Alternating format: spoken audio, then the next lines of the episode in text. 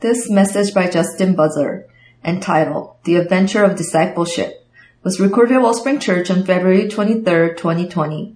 The text for this message is 1 Thessalonians chapter 2, verses 1 through 12. Hey, good to be with all of you today. Uh, raise your hand if you were part of Wellspring when you used to meet in San Leandro at that church there.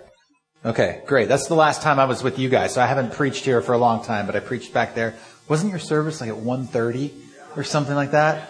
Oh, I remember being so full from lunch and like trying to preach, and all of you were full from lunch. And like, how do you preach uh, at that time? And then I've done a men's retreat for you guys. That was a long, a long time ago. Um, so good to be back with you. I'm going to preach from First Thessalonians today. That's the book of the Bible I'm preaching to my church right now. Uh, I was praying about what to preach, and I'm, I'm taking a text from chapter two. Uh, you can start turning there, chapter two, verses one through twelve of First Thessalonians. Um, as we're going through this book at Garden City Church, uh, God's been on the move through it. It's a book of the Bible that gives us this great vision of discipleship, what it is and how it's done, and that's what we're going to look at today. Quick background to this book, and you can read more about this on your own in Acts chapter 17. Paul, Silas, Timothy, and Luke four men who've been radically transformed by the gospel of Jesus.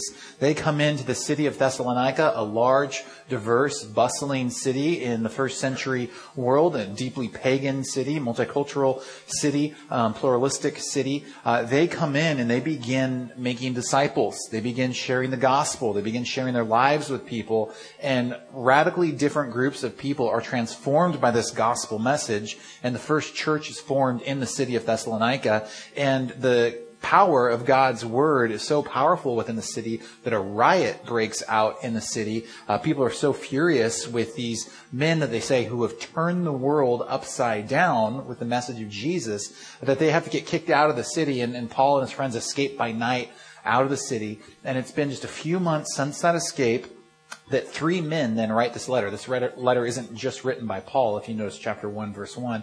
It's written by Paul, Silas, and Timothy. These three friends write this letter to this young church that they love. They spent really, we, we think, between just three to six months in the city forming this church, then had to abruptly leave. And then a few months later, they write this, this letter, and it's, uh, it's really rich. Um, when we think of, maybe, maybe not you guys, but many people, many Christians, when they think of discipleship, uh, they immediately hear that word and they think of something kind of, uh, kind of stale, uh, kind of boring, kind of like this thing you should do.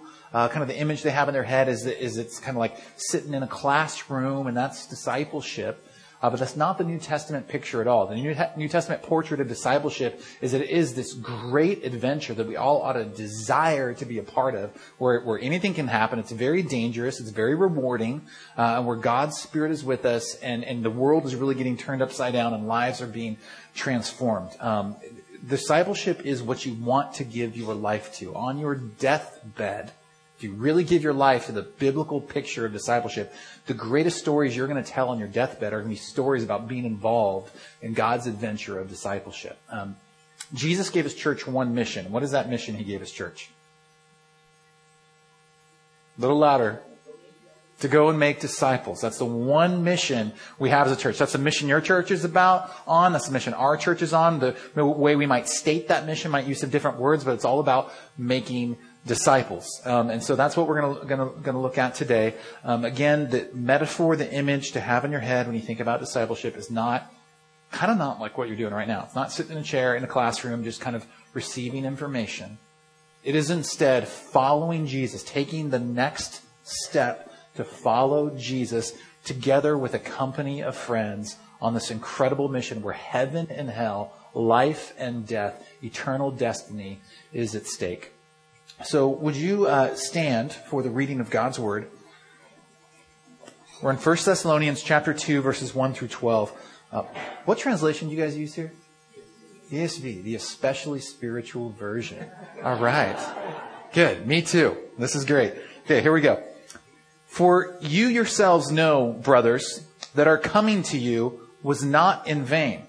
But though we had already suffered and been shamefully treated at Philippi, as you know, we have boldness in our God to declare to you the gospel of God in the midst of much conflict.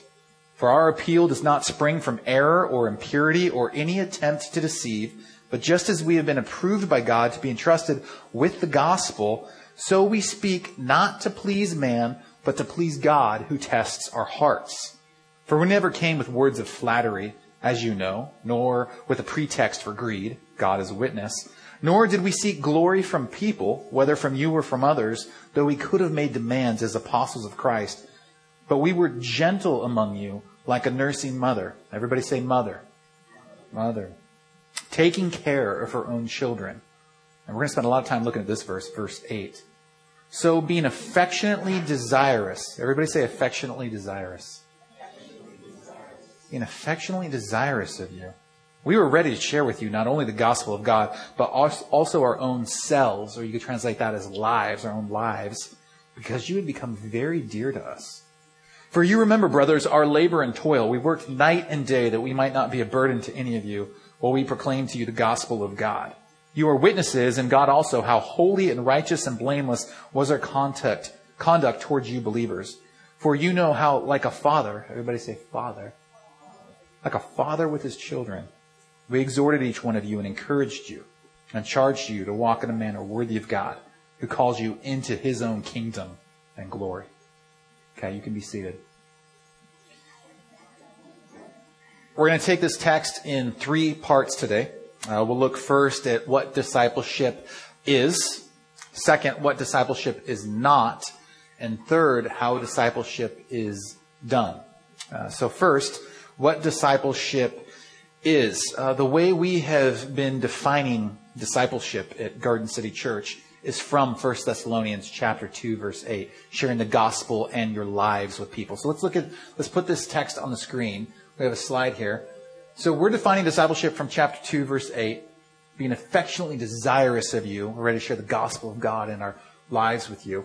Um, so the, the opposite of that verse would be how discipleship is sometimes done by people in churches. The opposite would be so burdened by a heavy sense of should, we reluctantly shared with you a little bit of self-help advice and a little bit of our hearts because you were a task to us.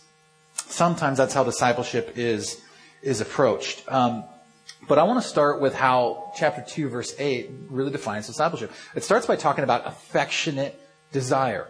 Paul, Silas, Timothy, and Luke had affectionate desire for these people in the city of Thessalonica. Uh, many Christians should all over themselves all the time. Just so many shoulds, so many duties.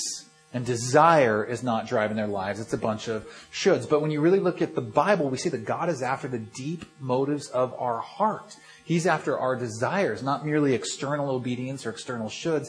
He's after our desires. That's why in the Gospel of John, the first question that Jesus asks his would-be disciples is, what do you want? Um, desire is much more powerful and has a very different impact on people than should, than mere duty. Um, imagine, uh, how many husbands are in the room? Raise your hand if you're a husband. Okay, great. So, this next Friday night, husband, if you come home from a long day of work and a long busy work week and you surprise your wife, you come home, you come through the garage, you ring the doorbell, whatever, knock on the door, and you say to your wife, uh, honey, I'm here and I'm taking you on a date tonight, surprise. She says, Why are you doing that? You say, Well, because I should. I feel like I should. It's my duty as a husband. I ought to. I think I like, you know, you some guys said I ought to do this or should do this. That, that's why. That's a very different reaction versus if you come to your wife and you, you, you show up and you're like, hey, honey, I'm home from work. I'm home early. I'm taking you on a date tonight. I got a sitter for the kids. I arranged it all. She goes, why are you doing this? You say, because I want to. Because I love you. Because I desire you. Because I want to be with you. Very different desire versus should. Uh, I want to read us a quote from C.S. Lewis. This is from his sermon, The Weight of Glory. Uh, a lot of words up there, but powerful quote. The New Testament has lots to say about self-denial, but not about self-denial as an end in itself. We are told to deny ourselves and take up our crosses in order that we may follow Christ, and nearly every description of what we shall ultimately find if we do so contains an appeal to desire. If there lurks in most modern minds the notion that to desire our own good and earnestly to hope for the enjoyment of it is a bad thing, I submit that this notion has crept in from Kant and the Stoics and is no part of the Christian faith.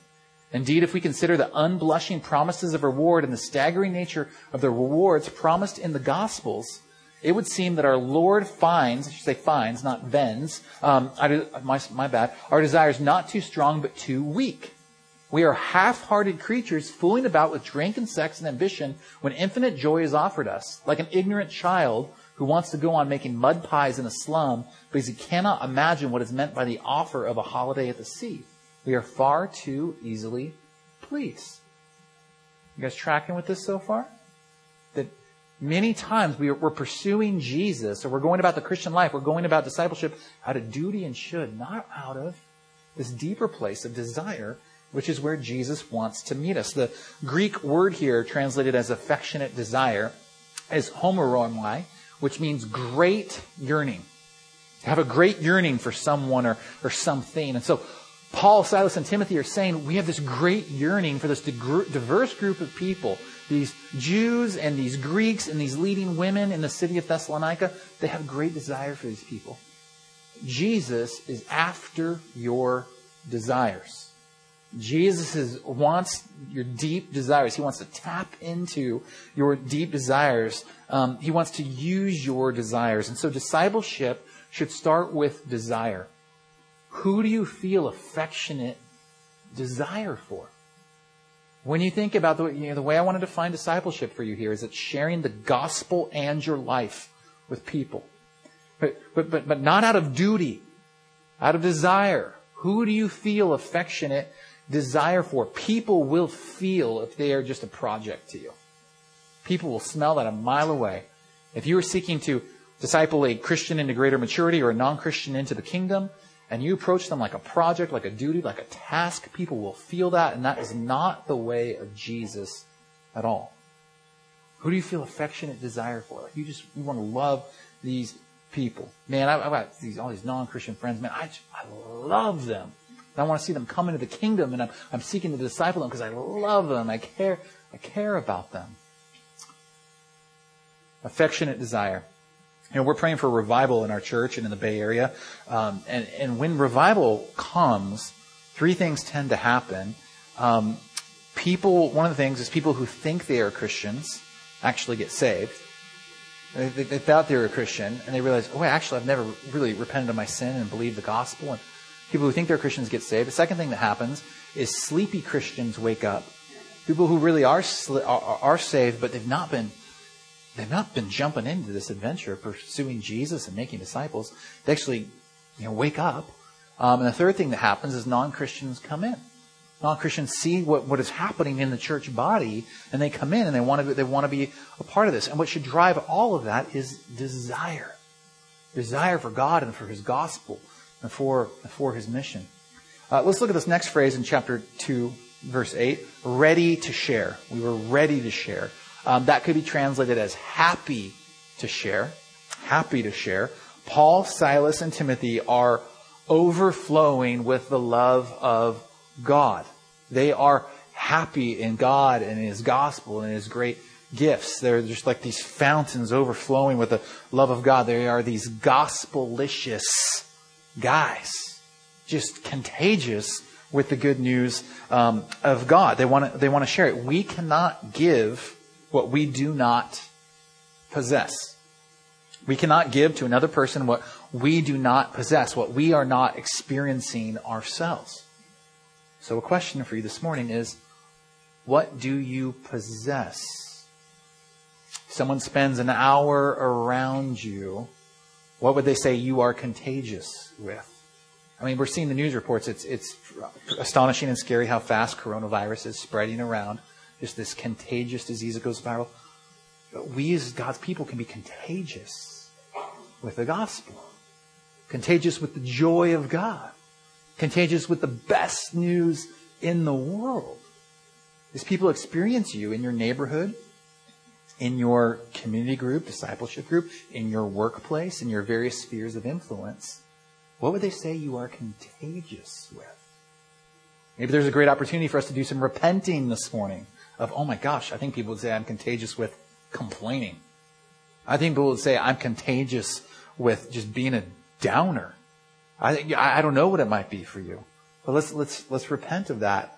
Those of us here who are followers of Jesus. Um, George Mueller was a spent some time as a pastor, but his biggest thing was starting an orphanage in England uh, 200 some years ago. Uh, lived a life of radical dependence upon God, and he learned in his life this secret about happiness that drove his ministry. Let me read a quote from him. This is very important. Pay, pay attention to this. Uh, according to my judgment, the most important point to be attended to is this. Above all things, see to it that your souls are happy in the Lord. Other things may press upon you. The Lord's work may even have urgent claims upon your attention. But I deliberately repeat, it is of supreme and paramount importance that you should seek above all things to have your souls truly happy in God Himself. Day by day, seek to make this the most important business of your life. This has been my firm and settled condition for the last five and thirty years, 35 years. For the first four years after my conversion, I knew not its vast importance, but now, after much experience, I specially commend this point to the notice of my younger brethren and sisters in Christ. The secret, pay attention to that, secret of all true effectual service is joy in God, having experimental acquaintance and fellowship with God Himself. Do you agree with that? That's a big claim. He is saying the most important business of your day, today, tomorrow, this week, is to make your soul happy in God. There's all these other things going on, but first get yourself to a place of like, man, I'm happy in God and His grace and His many undeserved gifts to me. And from that posture, go about your life and your work. And I, I, I agree with that. So, so that's the best way I think that we can love other people here in the Bay Area as we come at other people from this place of happiness in God, because happiness is very rare in our in our world and rare in the Bay Area. Um, so so far, what we're seeing from this letter. Uh, and under this first point is to be about the business of being the church in the Bay Area. We're to be a people who are affectionately desirous of others, and we're happy to share. And now, what are we happy to share? The first thing he says is the gospel of God the gospel of God. Um, I know you guys love the gospel at Wellspring. I love your pastor, Sam. We've known each other forever, and he talks so fondly of you. And I love uh, how the gospel is going to work in Sam's heart for, for decades and how it's worked here in this church. Um, the excitement here is to share the gospel, not to share advice, but to share the gospel. There's a massive difference between advice and the gospel. If I tell you today, if I, may, I have a big announcement, Wellspring, I tell you, listen, um, you know, the building that you guys bought that you're waiting to move into, uh, it's delayed again. Okay. It's, it's not going to be till 2021 that you can move in. There have been some construction things, some city things, some permit things. So just, you know, trust the Lord and be patient. That's advice. And that's probably good advice. Very different reaction to advice than good news if I came to you and said, hey, big announcement. You can move in next Sunday. Like it's done. But go in there. Like the whole thing's ready. We're ready for you. Go in. Very different reaction that we have to advice than good news. What Paul, Silas, and Timothy are ready to share, happy to share is the gospel. Gospel means good news. And what is the good news? I'll just define, I know you guys know the gospel here, but we can never hear it enough. So let me just define it from uh, chapter 1 of 1 Thessalonians, which you've not been through, but I've been preaching through to my church. We get all these points about the gospel in chapter 1 of 1 Thessalonians. You've been chosen by God.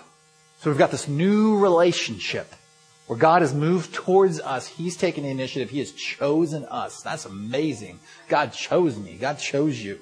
Uh, we're loved by God, he says. So not only do we have this new relationship, we have this new identity. Uh, loved by God. He calls the Thessalonians brothers loved by God. If you let anything define you other than the love of God, you're going to be enslaved. This should be the number one thing that defines your identity, that defines who you are as a follower of Jesus. Loved by God. Wellspring, you are loved by God. Oh man, just, just sort of soak in that. Just marinate in that. You're loved by God. He talks about the power uh, and the whole power of the Word of God, the power of the Holy Spirit in these believers' lives. You, as a Christian, you have this new power at work in your life. A new relationship, a new identity, a new power. He talks about how you turn from idols to follow the living God. So you've now, now got this new freedom. You're not enslaved by this bad master. You've got this new freedom of following the one true master of your life, Jesus, who wants to lead you deeper into abundant life. Uh, and then he says how we wait for Jesus' return. So we've got this new future. Jesus is coming back. And he's going to make everything sad come untrue. He's going to put all injustices to right. And it's that gospel that was proclaimed in chapter 1 that makes the, the, the, the narrator in the book of Acts say, These men have turned the world upside down. The people in the city are saying they've turned the world upside down. I wonder if we are experiencing that in the Bay Area, if we are sufficiently aware of and awake to the power of the gospel at work in you and at work through you as individuals and as a church so they can turn the Bay Area upside down. Now, he says, we're affectionately desirous, happy to share with you the gospel of God, and one other thing he says, our own selves. Our own selves. And I like to translate this as um, our lives. Uh, this is the Greek word psyche. You hear in the word psychology there. It can mean selves, lives, heart. Um, churches can tend to err on, on the one side. Some churches can be really good at doctrine, the gospel, good doctrine, biblical doctrine. Other churches can be really good at relationships. Uh, the transforming combination of the New Testament, and that we see here in 1 Thessalonians chapter 2, verse 8, is to be really good at both doctrine and relationships. Good at the sharing of the gospel and the sharing and the sharing of our lives. Um, this we, we, we want to share gospel and life with people. Uh, we want to have the talk and the walk. We want to have the content and the conduct. This was Jesus' way. This is how Jesus made disciples. This is how Jesus had such a transformative ministry in his three years on earth. He went about teaching, teaching this revolutionary, powerful, freeing, transforming news of the gospel and he shared his life with people, especially 12 men, and especially three in those 12 men. And his, in many ways, I think just his ministry secret was just all this time with people, taking his disciples on these long walks and long meals and putting them in uncomfortable situations where God had to show up and, and come through, sharing of gospel and life. Um, that's so much of how we learn and how we grow. So much is, is caught, not, not taught. Um, I want you to, if you're still in 1 Thessalonians, look at chapter 1, verses 5 and 6. Chapter 1, verses 5 and 6. Uh, the writer says, uh, second part of verse 5, You know what kind of men we proved to be among you for your sake, and you became imitators of us and of the Lord, for you received the word in much affliction and with the joy of the Holy Spirit. He's saying, You, you, you know us. We lived our life with you. We, we, we shared the gospel with you. We shared our life with you. You, you know, you know our character. You know, you know who we are. So discipleship is sharing the gospel and your life. Uh, um, a second definition that we use in our church for what discipleship is, kind of our first primary definition is it's sharing the gospel and your life with people. The second definition is it's transferring truth and love through relationship. Transferring truth and love through relationship with with other people. Um, and then we see that this verse is bookended by love. It, it says, because you've become very dear to us. So beginning of the verse, there's this affectionate desire. End of the verse, there's, you've become very dear to us. It's, it's the Greek word agapetoi. It just means so loved, because you're so loved by us. Um, yeah, I don't know what your experience is of, of church. I know so many wonderful things about this, this church. Um, but like this, this really can be, if it's not, this can be your experience of church. Just church is this place where you receive this, this desirous, happy sharing of the gospel and of people's lives coming at you, and where you can contribute that to your church and to your city through affectionate desire, sharing the gospel and sharing your life. And that's how people change. Yes, people do change from, hey, this one person's sermon on the gospel that was so fantastic yes, God uses all that. But, but generally, people change as, as they experience the gospel and someone sharing their life with them over, over a period of time. I think about uh, when I was a freshman in high school, I, and this really changed the trajectory of my life. A guy, Dan Palmer, who started investing in me. He was about nine years older than me. He started discipling me, investing in me. We were at this um, camp one time during the winter, and I just remember uh, it was a time of singing, and he was just singing his heart out to Jesus with so much joy and so much passion. And I, I wasn't singing at all. I was just, you know, kind of sitting there with my arms like this, just a, just a cool ninth grader, not doing it. All my buddies, we weren't doing it all. We just sitting there. But for the first time in my life, I grew up with a Christian mom, not a Christian dad. For the first time in my life, I saw a man older than me who I really respected singing his heart out to Jesus. And I thought, oh, maybe real men really sing to Jesus. And he started saying to me, hey, Justin, why don't, you know, why don't you sing? Okay. And I started just doing a little bit, sort of, yeah, like mouthing a little bit. And, and eventually I just became the singer to Jesus because I saw a man, this man was sharing the gospel and his life with me. And God can use, God is and God can use you more and more as individuals in this church as you share the gospel and your life with people. Be about that.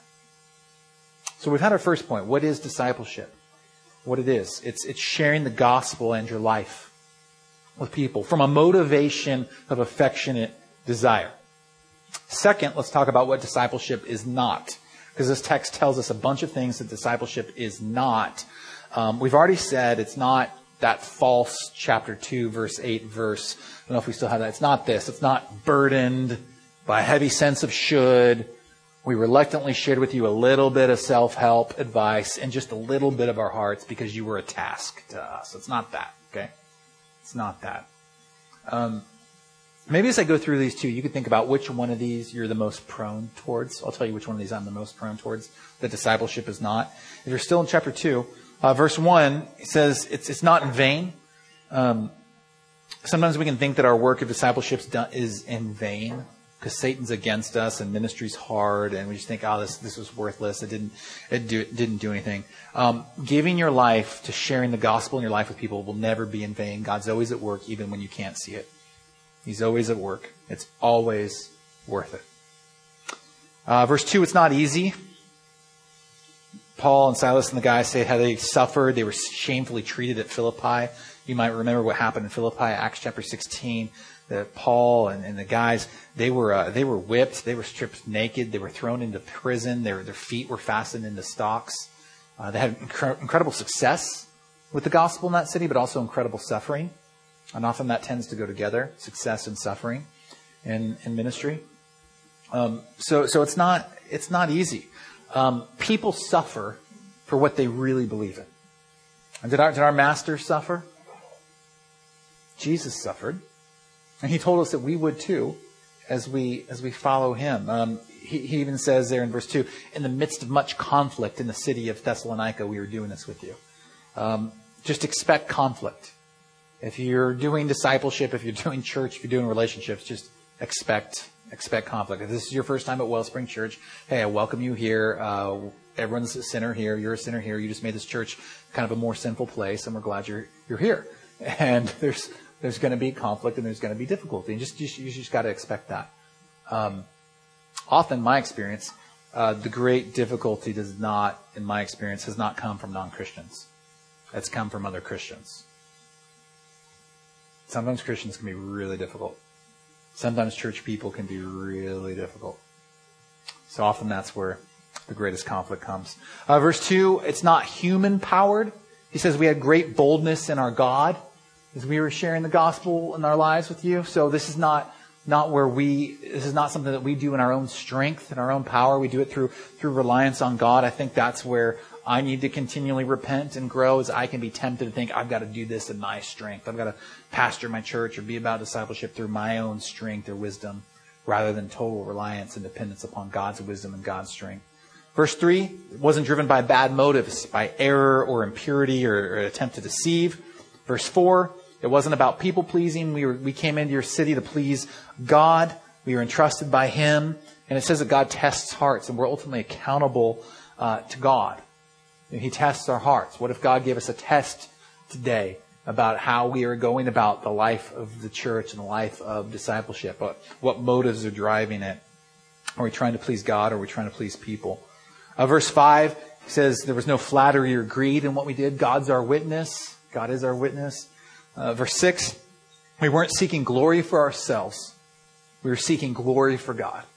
Paul, Silas, Timothy, and Luke could, could stand with integrity and say, hey, really, we, we were about God's glory. That was driving what we were doing. Uh, recently, just was meditating on Psalm 115, which begins, Not to us, O Lord, not to us, but to your name be the glory.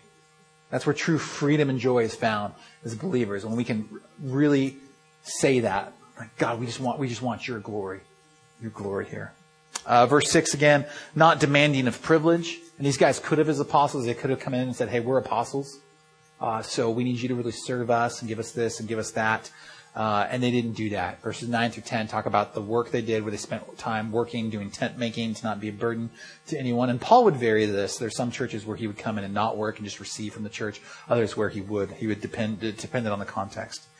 So, you know, maybe think about which one of those you're the most prone to, false ways you go about discipleship, and let's, you know, let's repent of that. Um, going about the life of discipleship is not just being a talker, where you have all the talk down, but you don't have the walk down. It's not, not about being a faker, where, you know, you're, you're faking it through your talk and your walk. You're trying to seem like someone you're not. Um, it's not about being a taker. Life of discipleship isn't to try to come in and take from other people. Uh, it's not like being, it's not being a flaker. I'm giving you all these ER words. It's not being a flaker. Maybe millennials in the room, you might be prone to this. Just, I'm going to flake out on this because, you know, I'm going to change and I'm not going to keep this commitment. It's not uh, being a grumper. Maybe older people in the room, you might be tempted towards this. It's not I'm going to sit back and kind of be a grumper and be grumpy and kind of point out what's wrong. Um, it's about this life that we see from Paul, Silas, and Timothy. They were the real deal, the imperfect real deal. These guys weren't perfect, but they were the real deal as they shared the gospel in their lives with people. Um, and God will not bless unless, God will not bless unless, God will not bless our pursuit of Him and our commitment to this way of discipleship unless we see these tendencies in ourselves to go about discipleship the wrong way and own those before Him and repent of those before Him and before one another and pursue Him with, with clean with clean hearts. So again, be thinking about what the Holy Spirit might be kind of servicing in your heart today, and then let's repent of that. I want to move to this third and final point now uh, what discipleship looks like.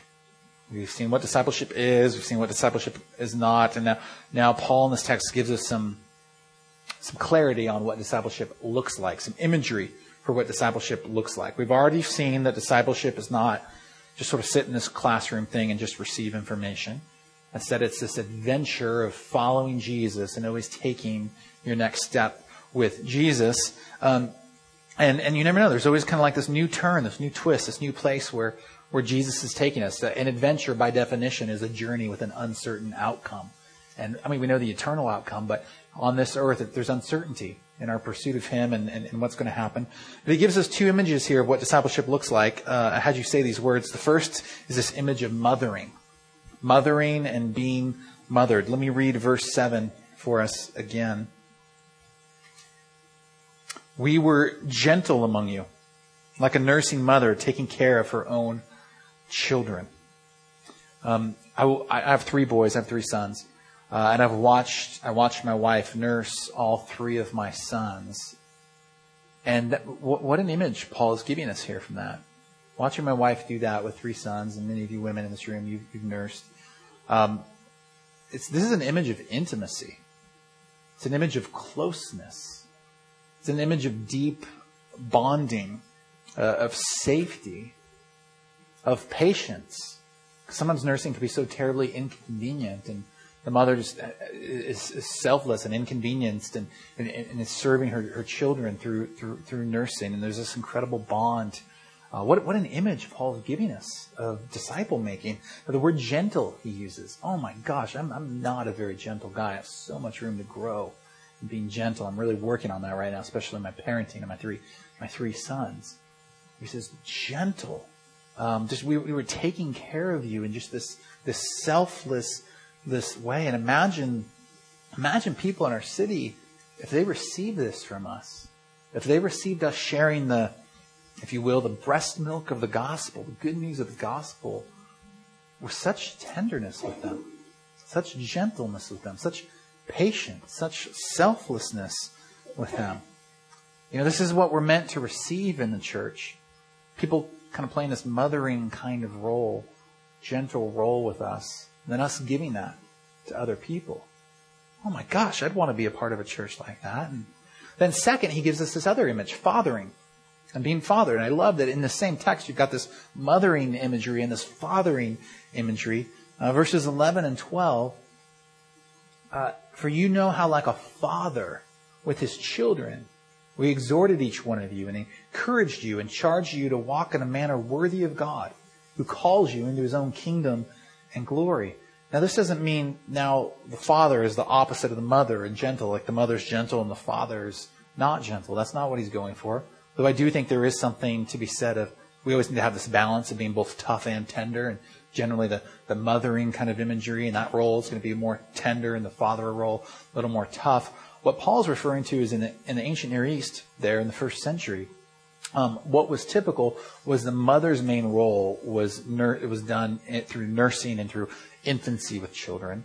Uh, the father's main role was then on the education and training of children. And that's what Paul is, is hitting on here. There's three verbs we see in the text exhorted. Uh, and we, I think, in English hear this word exhorted and we think, oh man, that's like laying down the law. Uh, that's not what's going on in the Greek here. It's the Greek word parakaleo, kaleo, call, and then this prefix para. You hear the word parallel right there. It's, it's the same word used in Luke chapter 15, prodigal sons, where the father goes out to his second son who's, who's left the party, doesn't want to throw the party for his younger brother. It, it's, it's to come alongside, think parallel, to come alongside. That's to come alongside and put your arm around someone and, and, and encourage them and lead them forward. That's, that's the image. Is um, Like a father, we exhort you in that way. We woo you in that way. Second word that's used is encouragement. Oh my gosh, encouragement is so powerful. Um, yes, we need to give hard feedback and give critique. That's all very important. You do that in your jobs. You do that in church. You do that in your families. That is important. But never underestimate the power of encouragement. Encouragement is so powerful. All the studies show that encouragement is far more powerful for reinforcing and transforming someone's behavior. Have you ever had a day in your life when you felt too encouraged? Any of you? Have you ever felt like, wait, please stop encouraging me? I've received too much encouragement today. No, you've never had that. So don't listen to those people who say like, "Oh, I don't encourage him. He's going to get a big head." Or no, man, go out of your way to just encourage. I've got a personal challenge I try to pursue in my life is to encourage a minimum of three people a day. Like, I'm not going to put my head on the pillow until I've encouraged at least three people in a very specific, life-giving way. I want to really give my life to encouragement. Um, so we, like a father, we exhorted you, kind of wooed you, we persuaded you, we encouraged you. The last word, we charged you. And this is the idea of, uh, like fathers, we showed you what was most, that we, we brought an urgency to what we were sharing with you. We were sharing with you what was most critical, what was most, uh, uh, uh, um, most important. Um, so the church ought to be a place where we receive this kind of fathering from one another and where we give this kind of fathering. And it's all to serve, as the text says, to walk, I'm using this imagery of walk, adventure, not, not sit in the classroom, but to walk in a manner worthy of the God who calls you. Again, this is a, this is an adventure. God calls and we walk. God speaks, God calls, we walk, we take a next step. We have, we have two discipleship questions we ask in our church. Uh, we ask these every week. We ask these all the time. It's part of our culture. First question, what is God saying to you? I think we have these on the screen. What is God saying to you? And the second, what's your next step? What is God saying to you today through His Word, through this sermon, through this service, through Christian community. Okay, He's God speaks, and we listen. What's God saying to you? And then what's your next step? What's your next step? That's central to a culture of discipleship that we listen to God, and then from a, ultimately, hopefully, a place of desire, gospel driven, we take that next step of obedience in in following God. And we can just kind of wake up with God each day and be like, hey, God, okay, what, what do you have next for me? What, what, what do you have next for me today? What does it look like to, to follow you. Um, here's the problem, and if your church is like my church, I'm to assume it is. Here's the problem in this room. Some of you are not listening. Some of you are not listening to God. Maybe you stopped a long time ago. Okay, you're here, you're sitting here, sure, but you're just, you're not listening. You are tuning out the voice of God. You are quenching the Holy Spirit. God has been speaking to you for a long time through His Word, through Christian community, maybe on particular issues in your life, sins in your life, uh, opportunities in your life, and you've just tuned them out and you're not listening. You're ignoring. You're not listening. You're ignoring. And, and so therefore you're not walking. You're just sitting. You're, you're just in the same place you've been in for a long time. Months, years. Because you're not listening to the voice of God. You're not taking that next step of following Him.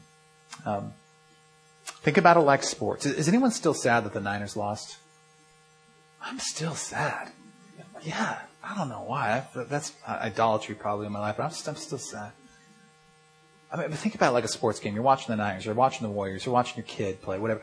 When you when you go to a sports game, when you watch the Warriors play, there are two groups of people there in that arena. There are the players and there are the spectators.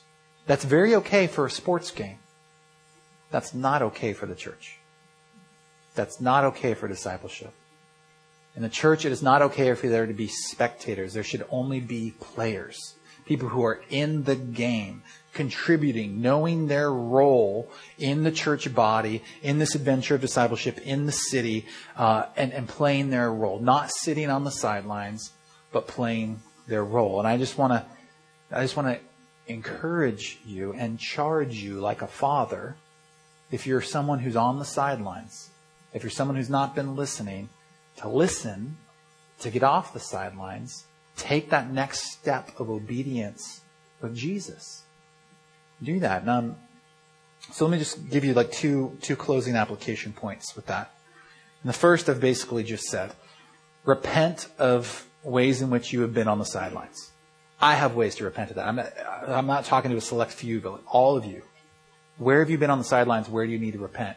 I, as a pastor of a church, need to repent of ways in which I've been on the sidelines and times ways in which I sometimes get caught too caught up in oh I've got to kind of run this organization rather than share the gospel and my life with people and actually make disciples.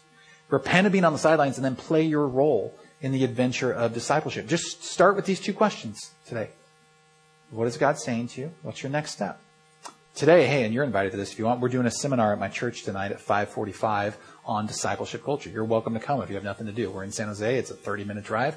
There'll be pizza. Uh, I've written a big discipleship culture guidebook for our church that I'm going to introduce to our church and we're going to start looking at it. And it's going to be a lot of fun.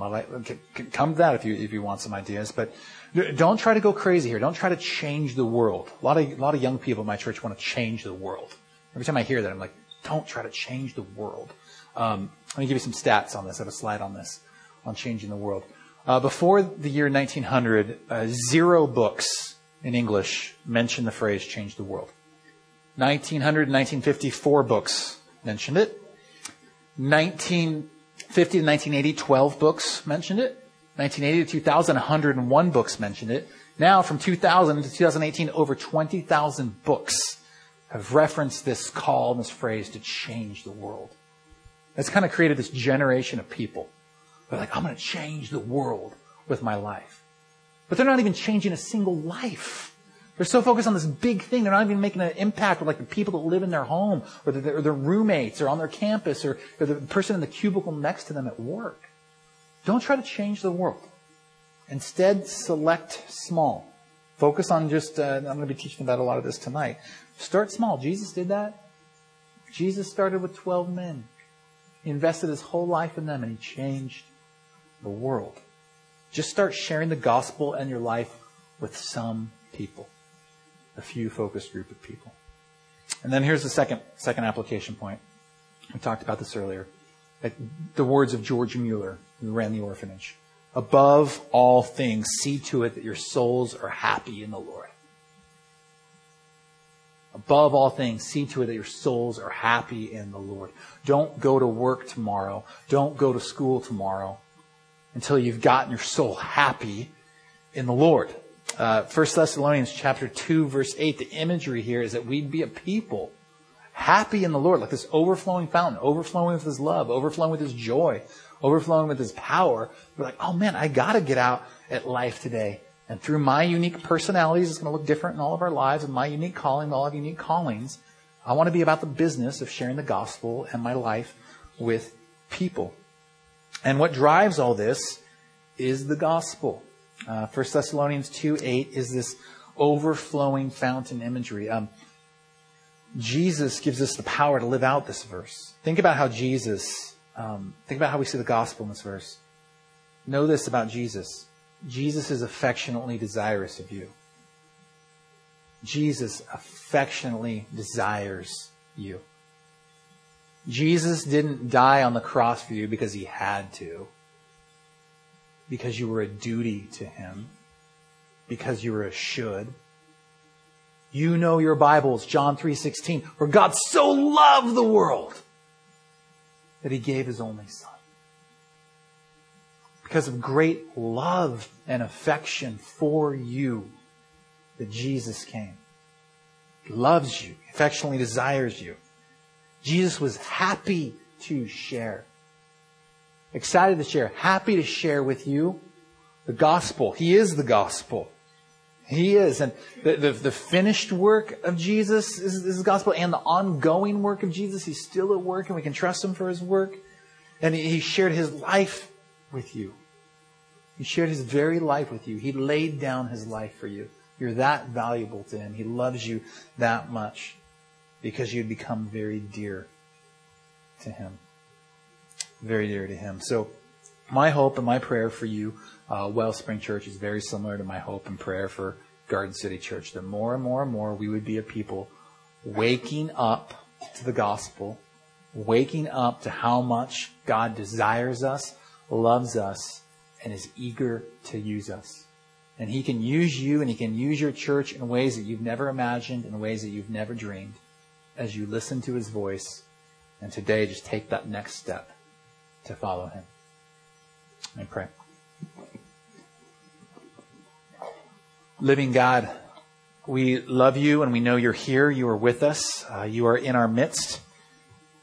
Uh, I pray that as we continue in worship, as we come to the table, um, that your Holy Spirit's presence would be strong in this room. Convict us where you need to convict us. Comfort us where you need to comfort us. And would you speak to us now about that next step we each need to take in following you? It's the name of our risen Savior that we pray. Amen.